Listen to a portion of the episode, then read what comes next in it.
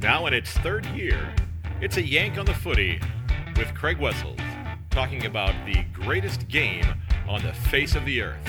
Sit back and enjoy, everybody.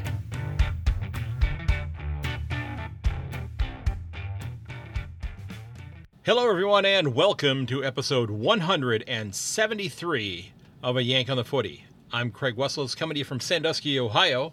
We've got some thunderstorms rolling through my neck of the woods right now. Thanks for giving the episode a listen. In this episode, I'm going to look back at round 11 and get into some of the news of the early part of the week, including the results from the midseason draft. Don't forget that if you're interested in having your local footy club get a shout out during an upcoming episode, drop me a note via email or as a message on Facebook. Just look for Yank on the Footy podcast. Over on Twitter at Yank underscore on. Over on Instagram and just look for a Yank on the Footy over there as well. And you can certainly reach out on my website, as we'll talk about in a moment, a yankonthefooty.com. Uh, today's club of the episode are the Howlong Spiders of the Hume Football League. The Spiders came into existence in 1898. They are based at Lowe Square in Haw- on Hawkins Street in Howlong. And recently, one of their players, Blake Chaco Williams, played his 100th game for Howlong. He began in their Auskick program and has since gone on to win the best and fairest at the club a couple of times, as well as playing on their 14U 2009 Premiership side. Congratulations, Blake, on the great effort there. Now, on Saturday, June the 4th, the Spiders are going to be facing off against the Billabong Crows at the Urana Rec Ground. So, best of luck to the Spiders this weekend as they go at it again. Now, folks, again, don't forget that you can find everything related to the podcast over at my website at yankonthefooty.com. You can get on the mailing list there, which I hope you will do. If you enjoy the podcast, I do hope you'll consider signing up uh, and leaving a review over there. That helps me to share your thoughts with other prospective listeners and uh, let them know that uh, there's some people out there that actually like the show and might want to check it out. So, if you want to help out the show, you can uh, click on the little yellow button in the bottom left hand corner of my website. That's the Buy Me a Coffee page. You can do that. You certainly don't have to, but it's much appreciated. Also, if you're interested in any podcast gear, there's the store page up at the top. You can click on that, and it'll take you right to my Redbubble page. Now, earlier today or overnight, the mid-season AFL draft took place, and I'm going to run through the, the picks, and I will be the first to tell you that I recognize the names of most of the clubs, but the players not quite so much. Okay, I definitely will be reading up on them as we go forward, but as of right now, I'm not sure who's who. I know there was uh, one player that uh, Rick Shabani mentioned to me that he was hoping was going to get picked in this draft. Great little uh, clip that I watched about him yesterday. He ended up not getting selected. He was somebody that he played with during his year in Australia. So West Coast had the first pick, and they picked up Jai Culley from the Dandenong Stingrays and North Melbourne picked number two and picked up Callan Dawson from the Williamstown VFL squad. Essendon picked up the name of the draft, and uh, if I'm not mistaken, didn't Orazio Fantasia previously play with Essendon? Well, they have another beautiful name that's going to be wearing the big red sash. They picked up from the Western Jets Massimo D'Ambrosio.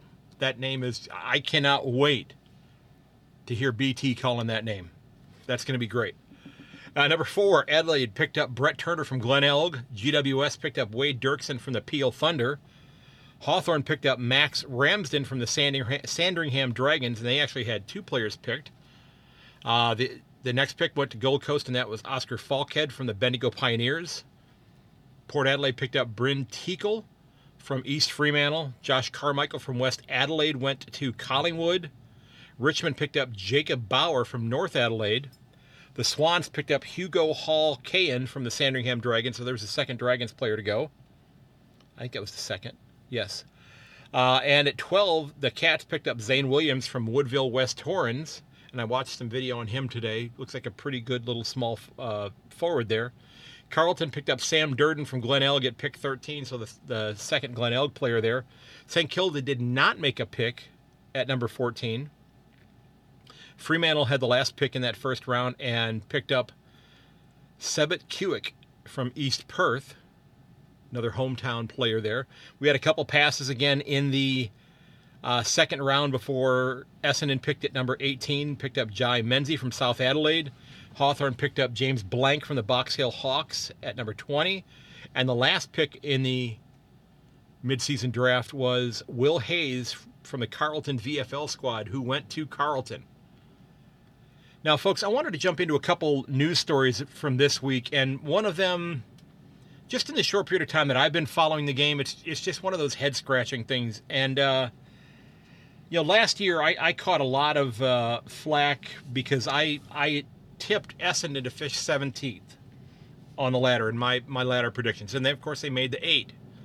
Now this year they're let's just be honest, they're scuffling. They're not playing terribly well. Okay, there's a lot of things going on there. And the president, Paul Brasher, just ordered his second midseason review in basically three seasons. I think the last one was in 2020. Maybe, I guess, technically two seasons. Is this something, is there something that is inherently wrong with the club? Uh, is there some something that needs to be exercised from the club? I don't know, but to me, looking at it from 15,000 kilometers away, I wonder is it something as simple as the spark plug of their club stepped away this year and has now retired with Anthony McDonald-Tipungwuti? You've got Jake Stringer, who is a dynamic player when he's out there, but watching him over the last few years, he's like watching you know, somebody who's the owner of a, a very, very fancy Italian sports car. When it's running, it is the best car on the road. But it spends a lot of time in the shop. And you're waiting on parts quite a bit. So was 2021 a mirage? Is 2022 a more accurate representation of what Essendon truly is? And I'm, you know, I'm going to get into some of the comments from some of the Essendon supporters because I reached out on the different discussion boards to see what people's thoughts were. And uh, John stated that if Walla and Stringer had played, the result this past weekend uh, at Port Adelaide would have uh, could have been quite different. They both lead out and pull defenders with them. This opens up the forward line for players like two meter Peter to mark, and also makes defenders second guess. Our forwards are just standing there calling for the ball to be bombed into a congested area. Defenders love that they can punch the ball or stand uh, a good chance to spoil a mark. Just my two bobs worth. Laurie said it's a sad indictment on us when we think that it is good that we at least tried. That reminds me of the uh, the little GIF of uh, Bart Simpson with the cake that says "At least you tried," and then he head, heads over and dumps it into the trash can. Uh, that that was my editorial there. That's not that's not what Lori said. Uh, go on.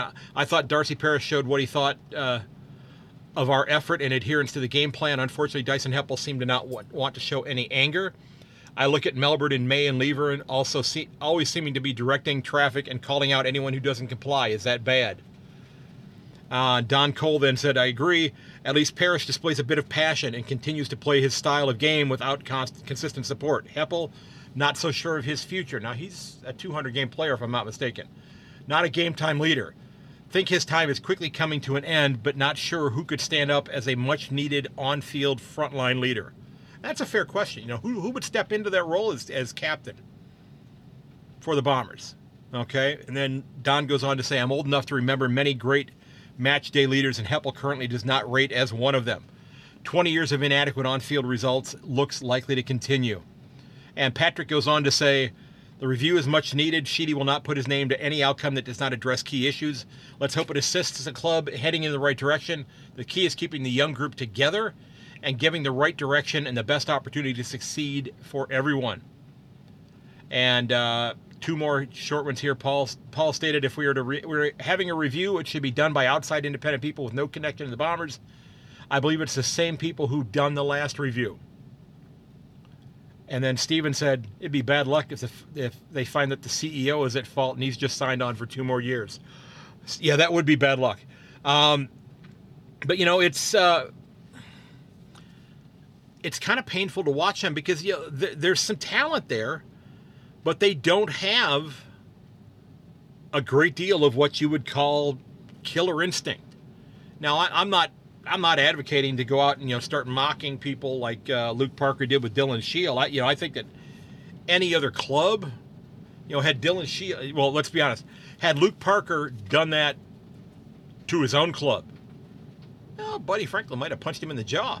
Uh, which you know, Buddy's uh, Buddy's suspension was upheld, so that's not a that's not a good thing for the Swans. We'll get into that a little bit later on as well. Now, the, one of the other big stories this week was the the speculation, and Kane Cornes was one of the people doing this, and some other people brought it up as well. And I'll put a link to uh, to Nine.com, uh, an article where they're speculating that maybe the Roos should consider sending Jason Horne-Francis back to either Adelaide or Port Adelaide to try to recover or generate as much draft capital as possible in order to accelerate their rebuild. Now, you're. You, you, I, I'm not sure if that's such a, a wise move because you've got a very talented player who went number one, and now you're saying let's sh- well, and, and here I am as a Browns fan, and we've got the number one pick of the draft in 2018, sitting at home pay, get, being paid 18 million dollars to not play football. That's a different story completely. But you know, is having that one really good player there is you know who's going to develop hopefully is, is it worth sending him on his way to try to bring in more picks i mean did did did north make a mistake taking a young man out of south australia rather than than finding a, a, a young player from victoria who might not be as likely to get homesick i don't know i mean I, i've talked with a number of people online about this uh, and it's uh, you know, you're asking a lot of these 18, 19 year old young men and young women in the AFLW to to make the sacrifices that they make to come play football in other parts of the country. I mean, that's a that's a big culture shock. I talked about this with somebody else recently. I can't exactly recall who it was, but we were referencing how at least with like college football, college basketball, here in the United States. And again, I'm, I'm, not saying what we do here is right. Trust me, I'm not saying that at all. But those athletes will have a year or two or maybe three where they are living at a campus, maybe in an apartment, maybe in a dormitory room where they've gotten accustomed to being away from home. Now, some of the some of the, the superior footy athletes have gone on to play at, at high levels in other places as well, so they've had opportunities to do that same sort of thing. But you know, is it is it something that they should think about? Now, the the injury of the round, if you will, of course, was that to uh, was Jacob Weitering, and he's scheduled to be or speculated he's going to be out for six weeks. He's had surgery on his AC joint uh, in his shoulder. Uh, you know, the club, and again, this club proved me wrong a couple of times when uh, you know, Mark Pittonet and then Harry McKay both went out with injuries, and I was thinking to myself, well, how do they compensate for both of these players? Well, they did. They did. They, you know, they kind of gave up, you know, getting the hit outs and just said, we're just going to go balls to the wall to get as many clearances as we can. We're going to stick our nose in there, and they've been pretty successful at that. And you know, young Mr. Curnow has certainly picked up the slack with uh, Harry McKay not being down there forward. But I've also heard people speculate that that Weitering is the player that this club could least afford to use to lose, I should say. So it it remains to be seen. First of all, how are they going to fill this spot? And secondly, are they going to be able to fill it well enough to allow this club to have some success? And full disclosure, I do have to, you know, I do have to acknowledge that uh, I did check the fixture uh, because, as they said, you know, it's looking that he'll be out six weeks. And the Cats play Carlton six weeks from now, and I'm thinking, yay, that's good for us because that's one less person for them to match up against uh, Hawkins or Cameron. So while I don't wish ill of anybody, it could work out to our advantage here in about a month and a half. So, you know, it has been a uh, it's been an interesting week of footy. I uh, I got seven out of the nine games correct. I missed on the D's game and I missed on the Blues game. And and you could certainly argue that I might have gotten the Blues game correct had Weitering not been hurt. I mean, you could certainly argue and and this is to take nothing away from the, the Magpies, okay, and I'll get to them in a moment. Um, but you could certainly argue that, that that game could have gone the other way if his shoulder does not get injured. And I'm not saying that it would have, but it, it's a possibility.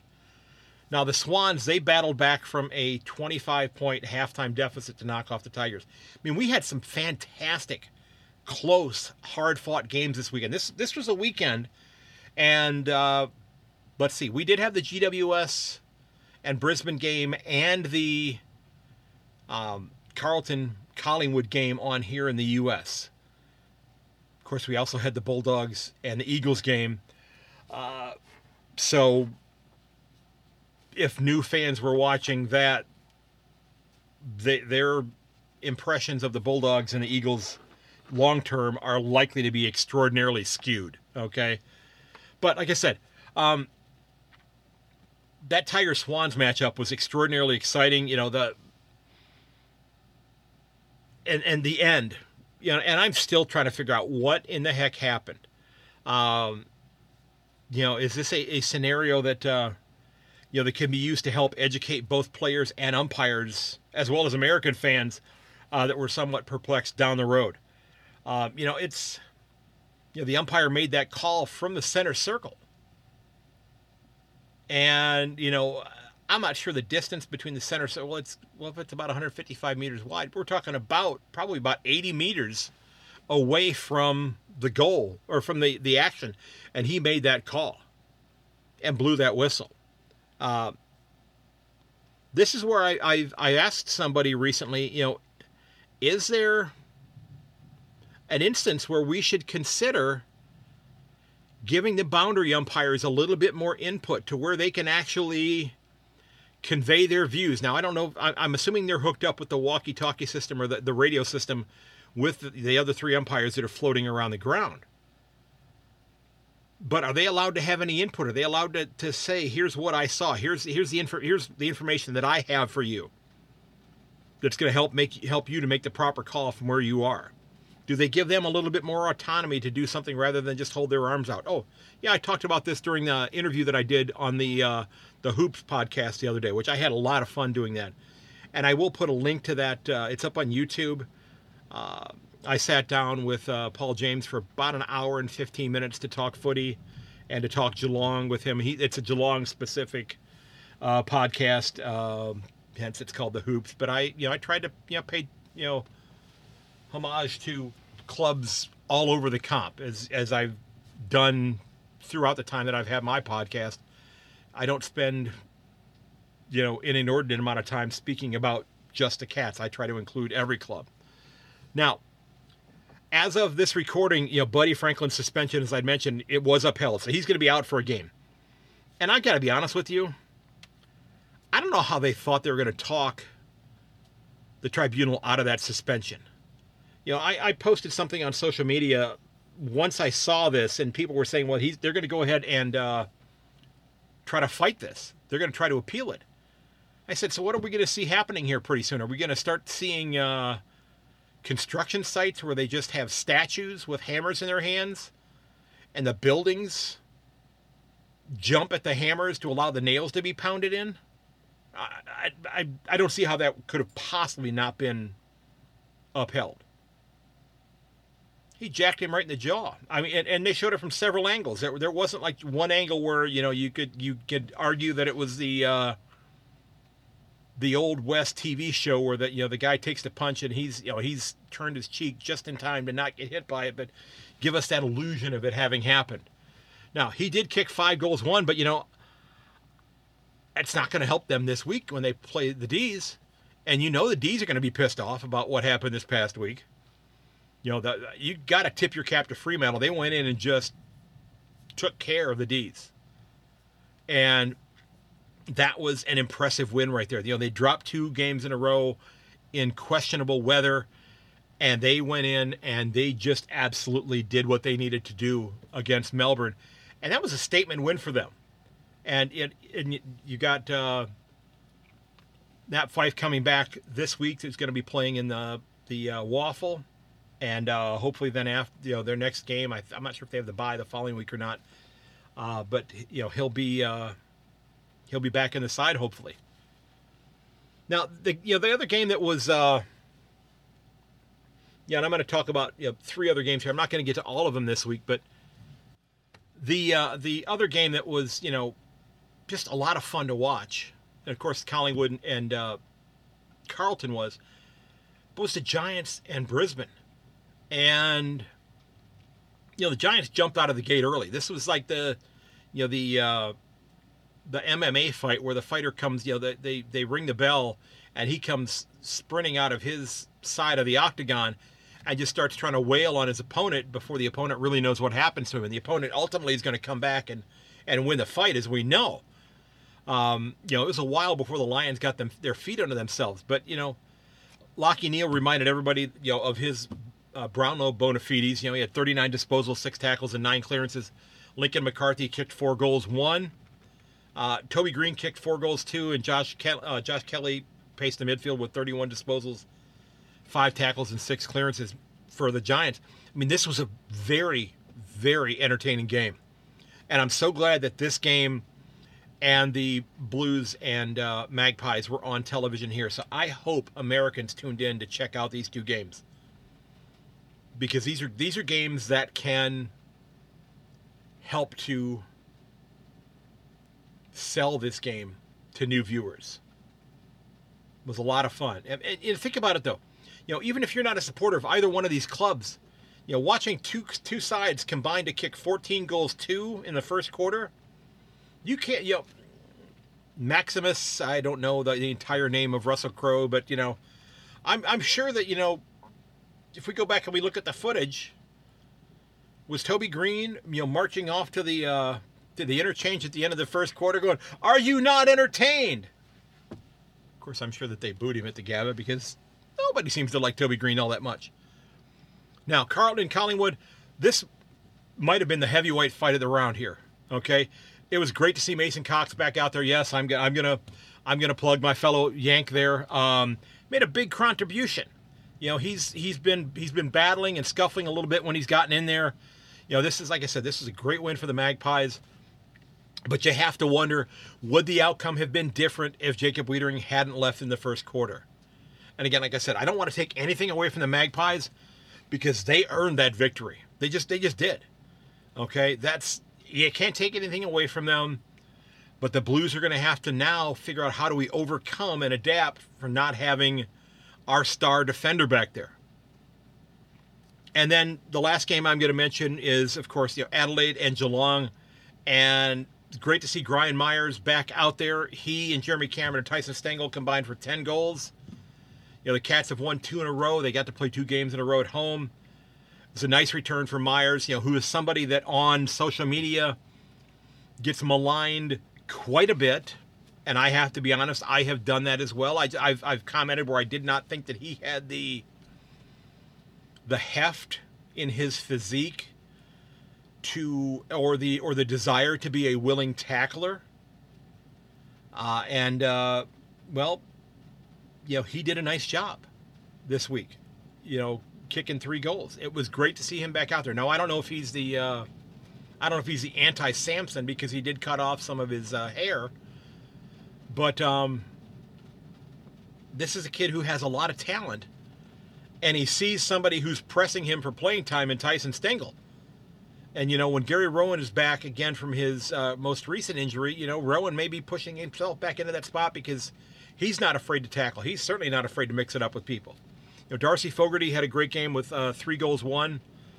But it was it was very evident that, that the Crows were scuffling by not having their favorite target down near the goal square with Tex Walker being out with the health and safety protocols.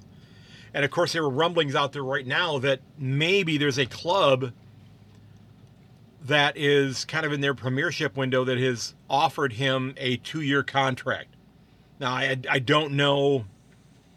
I guess I still need to work on learning the ins and outs of how that sort of thing works, whether, you know, how the clubs are able to actually reach out to agents while a player is still under contract with an existing club. I just, I, I guess it could happen, but that's something that just generally does not occur in sports here in the U.S. You know, there are what they call tampering rules that prevent that sort of thing from happening.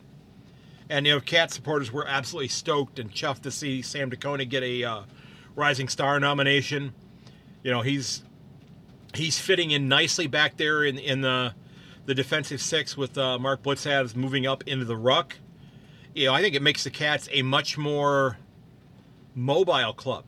Now and again, you know, Butts may may not get all of the hitouts, but this is where the Cats could start to emulate and try to, you know, duplicate what the Blues are doing with just sticking their noses in there and trying to get every damn clearance they can get their hands on.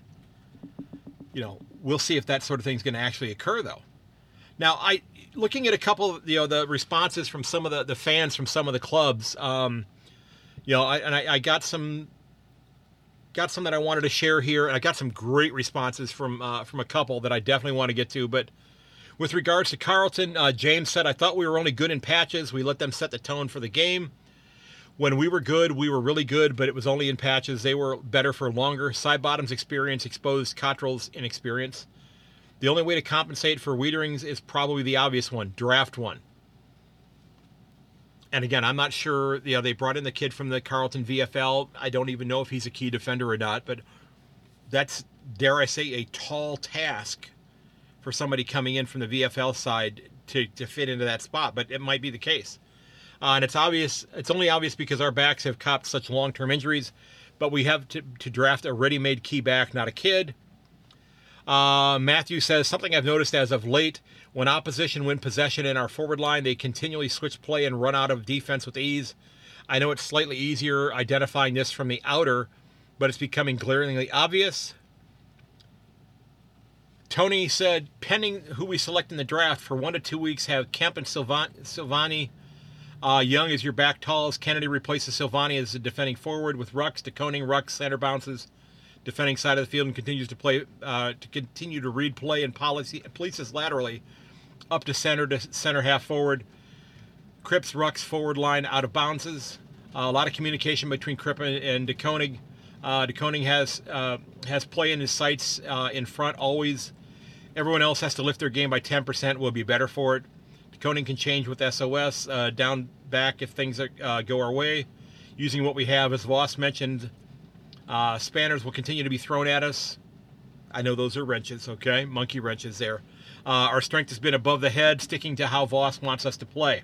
And I, and I think it's a, that's a great point because yeah, this is somebody who was offering you know solutions. And again, they're not part of the coaching you know group, of course, but this is somebody who is very well versed in the uh, in the club side, and they had some some decent ideas there. So you know, we'll see if any of those come to fruition. It's not like you know Michael Voss is going to be you know listening to my podcast or anything like that, because one, it's going to be out about 12 hours later than I wanted it to be, and uh, and two, he probably knows by now I'm still a little uh, miffed that he got all of the uh, hullabaloo that Thursday before the grand final, which I've talked about before. Now, on the flip side of that game, looking at the Collingwood supporters, uh, Kiarney, and that's an interesting name, uh, said Murphy was great. More Steele, good, good too. Josh Daicos also. Generally, our whole back line did well and put the whole body on the line. Lipinski had a great game as well. Anthony said after having the highs over the past two weeks and want to be a credible top eight team, it won't count for much if we don't win this week. The coach should be telling the team to put all of our possible effort into the next two weeks so we can enjoy the break and be in outstanding position for the run home. Paul said Howe would have been up there as one of the best if he didn't drop a sitter that cost us a goal. So would Crisp if uh, his disposal efficiency wasn't so low. Daicos Noble in the top three. Cox also gets a mention for some big marks. But Decoe with 11 score involvements, 24 disposals, and 500 meters gained gets the nod as our best player for me. In terms of the Hawthorn game, a big uh, game with Cameron Cox versus Lynch. We'll see if we keep the right players but more importantly, it's a must win as we are still being compared with our loss to West Coast. A win this week and competitive against Melbourne will help put the West Coast game behind us. And that's absolutely true. Yeah. Absolutely true. Um, now, the uh, looking at some of the responses from Fremantle supporters, uh, Jane said it was fantastic in the third quarter. We were all screaming. The atmosphere was electric. And Gabrielle said, I've watched the replay twice, and it was only about 15 minutes when they dominated and scored quickly. We were very competitive from the outset, but missed shots on goal. Conversely, in the second half, we couldn't miss. Absolutely brilliant. And Natasha said, I was truly shocked. There's no denying that Melbourne has been fantastic this season, so I was interested to see how we'd hold up against them, but to just bulldoze them completely had me speechless. And personally, to those who say losing May was the deciding factor, did they watch the game? May went down early in the first, and then Melbourne bamboozled us in the second. How does it even make sense that he was the reason we won in the second half? Okay, that's fair. Now, the D supporters, okay? The D supporters here, you know, um, one of them made me laugh, okay? Uh, Greg said it was inevitable we were going to lose, but the way we gave up and panicked was a concern. That's certainly fair enough. Everyone talks about the great depth of the team, but this game showed that without a few of our key players, we are really ordinary. Wow. I think I'm going to have to go back and take another look at their list. So if they've got, you know, depending upon who they have out. Uh, ben said round 11 is halfway through the home and away season. We're almost secured a finals berth. I'd have been ha- pretty happy with that two years ago. That makes sense. Uh, Lois says a loss to a quality team is no disgrace. Remember, the Dockers did what no other team has done so far. They beat the Cats in Geelong. Yeah, I don't want to talk about that, Lois. And now the Demons. Measure your losses by the quality of the opponent. Now that that's somebody that that's somebody that gets it right there. Yeah, they're keeping their eye on the big picture. So Lois, Loris, I'm sorry, not Lois, Loris. I applaud you for that one there. Yeah, Fremantle is right up there, and that's without their star Nat Fyfe. And Mary, she uh, she just summed it up. She said Melbourne didn't lose. It was Narrm. So Melbourne is still undefeated. So I, I yeah, I thought that was just kind of a you know cute response to that there. Now I had um I, I had several responses from uh, North Melbourne supporters. I've got, like I said, I've got a couple more clubs here, and I and I actually I responded to this person and I said, "You sir might," and I'm going to tell you what I said in response first. I said, You, sir, might just be the beacon of hope that Roo supporters need as they traverse these rebuilding years. And I put a little meme on there uh, that said, My respect for you is immense. Okay? Now, here is what got that response from me. And Dean, Dean P said, I see tons. First, we aren't even 18th. We've loaded up with kids. Our weaknesses are clear and fixable. The Eagles are 18 way older and have no draft picks to begin to rebuild from. Essendon and GWS are lost in no man's land as well. We have good performances. We, I'm sorry, we have had good performances. Goldstein killed it even if he's leaving next year. He's putting it in now still. Anderson was fantastic. Simpkin, Zurhaar has found consistency. Larkey competed all game despite being two on one all day. Bailey Scott is comfortable at this level now. McDonald's McDonald is a lockdown back. Corr is also getting consistent. Let's see, Perez and Taylor are getting a lot of uh, consecutive games under them. Kyron Hayden played under 20 games but looks athletic enough to take over for Aaron Hall. Ben McKay comes back in next week. If Cunnington was in, Greenwood, Thomas, and Edu put in a real performance, and we had a second key forward, a lot can change positively for this club. As it, as it stands, it seems Spicer, Curtis, and Mahony are, are all fighting to be the small forward. Jason Horne-Francis has still contracted us to us for next year. If he walks, he can't walk unless we get a deal worth taking. We still have the upper hand in any deal. Aaron Hall still to come back and come back in and can play at least two more years. He hasn't slowed down at all. Stevenson, Zeri, CCJ, and Pollock are unknowns at this point. It doesn't take much to improve. If Cunnington comes in, Greenwood would get the second best mid, and it would help him get off more. McKay frees up Corr to intercept marks. The second forward allows Larkey one on one uh, Edwards or Comedy. Uh, these little things lead to extra goals here and there and allows better defensiveness.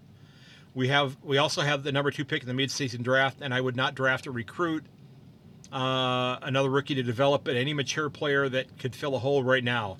It's never as good or as bad as it seems. So I, will tell you what, I, I, Dean, if you're listening to this, sir, I applaud you for that because you know you you took a practical look at your club and you you laid it out there and you you shared what your views were and and I'm not to re- I'm not to pl- show all of the responses or say all the responses, but he had probably eight or ten people after the comment that I made that were just you know basically telling him he was spot on and applauding him for those comments. So I mean it was it was really good to see that and and uh, you know it's just a uh,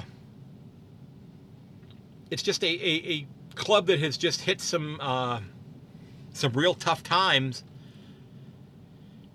But let me ask you this, and, and I and I'll put this out. You know, I don't do a question of the week or anything like that, but I'm just curious. You know, if you were to start a club, if they told you you can you're going to be starting your own club, would you want to start it with Essendon's list or North Melbourne's list? if you were going to get one of those two clubs to, to have as your club, which one would you want right now going into this year, the rest of this year, and into next year? Would you want Essendon or would you want North Melbourne? And again, I don't necessarily know the answer to that. I'm just tossing that out there just to, to see what you think. Okay? And, uh, you know, folks, I did hear from a number of uh, um, Sydney supporters as well. Um, yeah, they're they're talking about how they think their next matchup is going to be wet. Uh, it's I'm listening through my the my headphones here and outside of my house right now. It's absolutely pouring rain. Um, you know, and Ron, Ronnie said uh, this is before the uh, reaction from the tribunal came in. Ronnie said Bud will get off, although it's head high contact. I believe Cotchin put it on a bit. Nothing to see here with a big smiley face. Uh, Blakey needs to be back for us as well. We'll need his run and carry to hopefully stretch the field. Definitely would love to love Hickey to come, be back to take on Gawn. Cheer, cheer. Uh, and Matt said, in my up, my opinion for the upcoming game against the D's, I don't think we can we can play Reid. He is too slow. And yes, he had a half decent game against the Tigers, but he hasn't played two blinders in a row. If we do the if we do, his only job would be to tag Gawn out of the game. Gawn is probably the best ruckman in the game. Wicks, Hayward, Warner, Mills will need to be at their best. They can't try to be fancy or get ahead of themselves, but they also need to take the game on and play fast.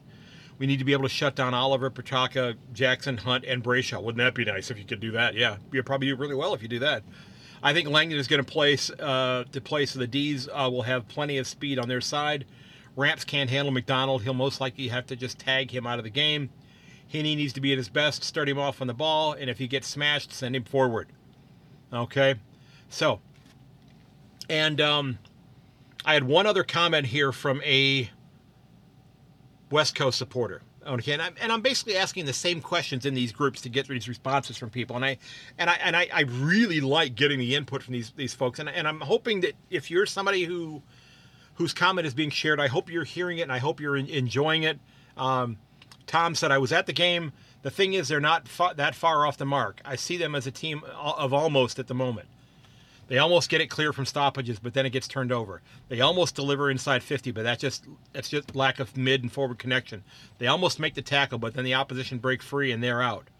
Biggest problems right now are the defensive 50. Everything it everything it goes inside of our defensive 50 is just as a disaster.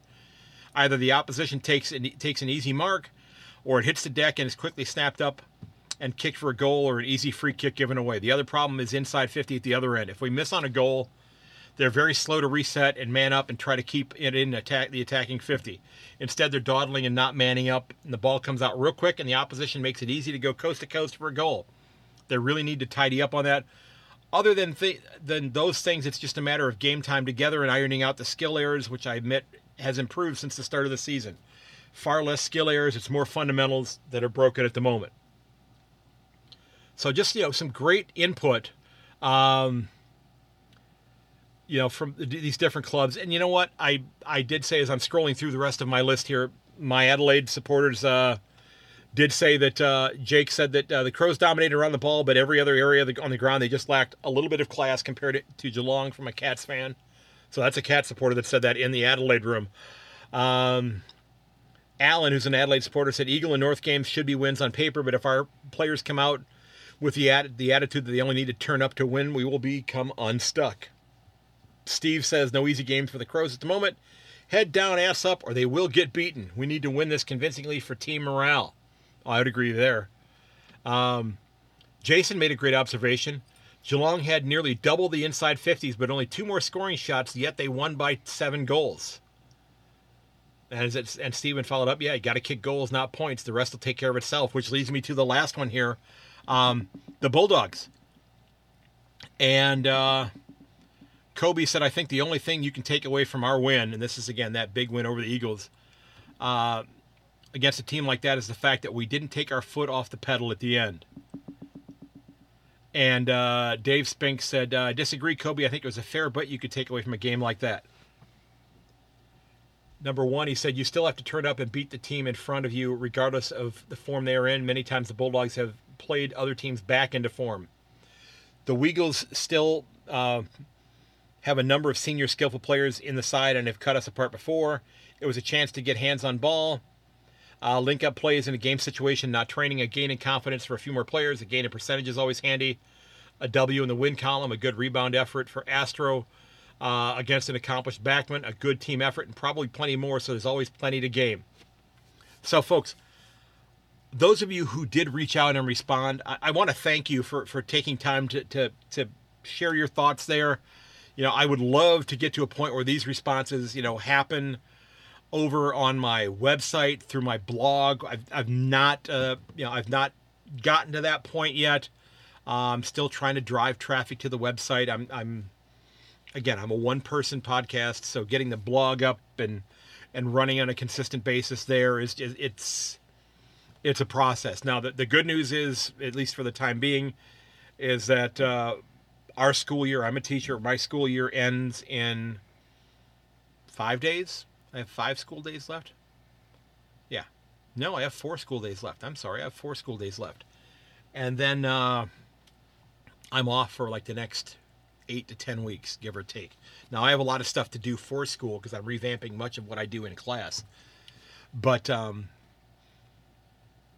it's going to allow me, you know, to have you know much more time to devote to the the the meat and potatoes of the podcast as we go forward here. So I'm really look, you know, really looking forward to seeing what round 12 brings. I do have a, a great uh, surprise. I'm going to be doing something different with my uh, round 12 tips. I have somebody coming on to join me. I'm not going to say who that is as of yet. Um, you know, as I've, I've told you many times, you know, while I am a cat supporter, I do try to do my best to learn as much I can as I can about each of the clubs and to, to, to give deference to them. I don't, you know, I'm not, I'm not here to disrespect a club, you know, and, and if you're an Essendon supporter, I hope you weren't thinking that that's what I was doing tonight because I was just trying to ask you know serious questions there with that. Um, so I will have my my uh, tips out um, in about 24 hours. Actually, closer to about 30 hours. They will be out uh, from when this is released.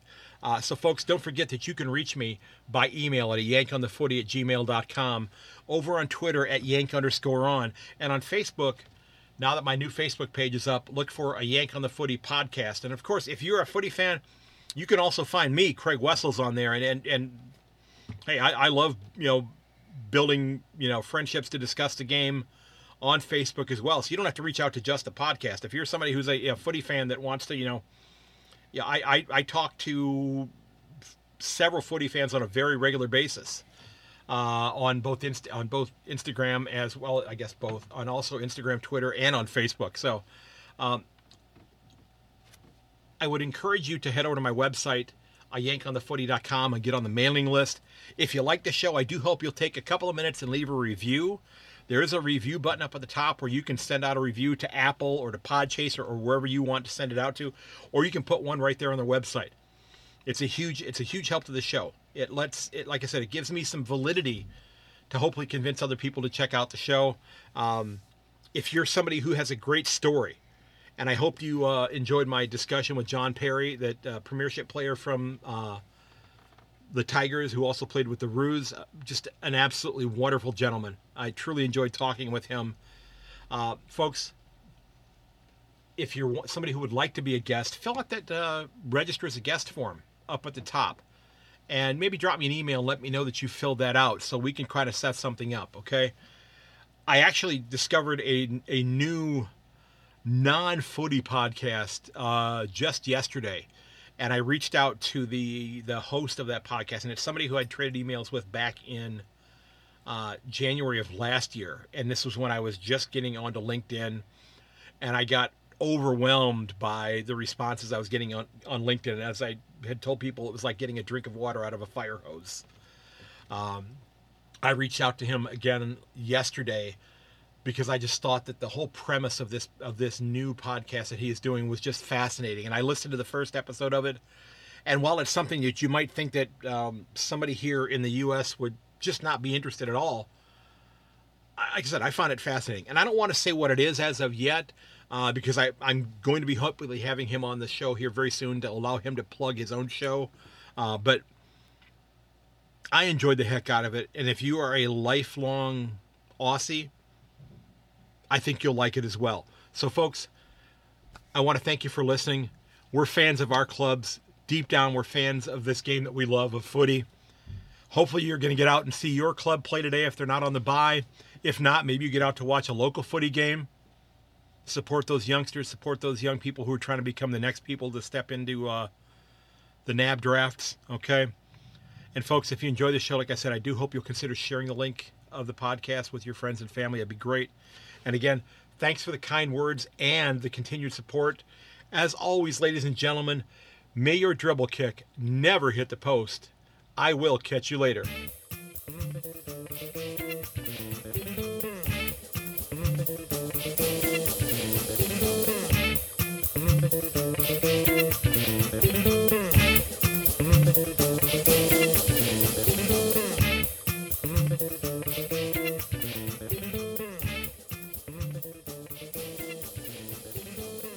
This has been episode 173 of A Yank on the Footy. Don't forget that you can reach me at yank underscore on Twitter or to yankonthefooty at gmail.com. You can find me at Yank on the Footy podcast on Facebook or on at a Yank on the Footy on Instagram. And check out the website at yankonthefooty.com. And folks, thanks for listening. Give it a share. And until next time, everyone, this is Craig Wessels. Goodbye.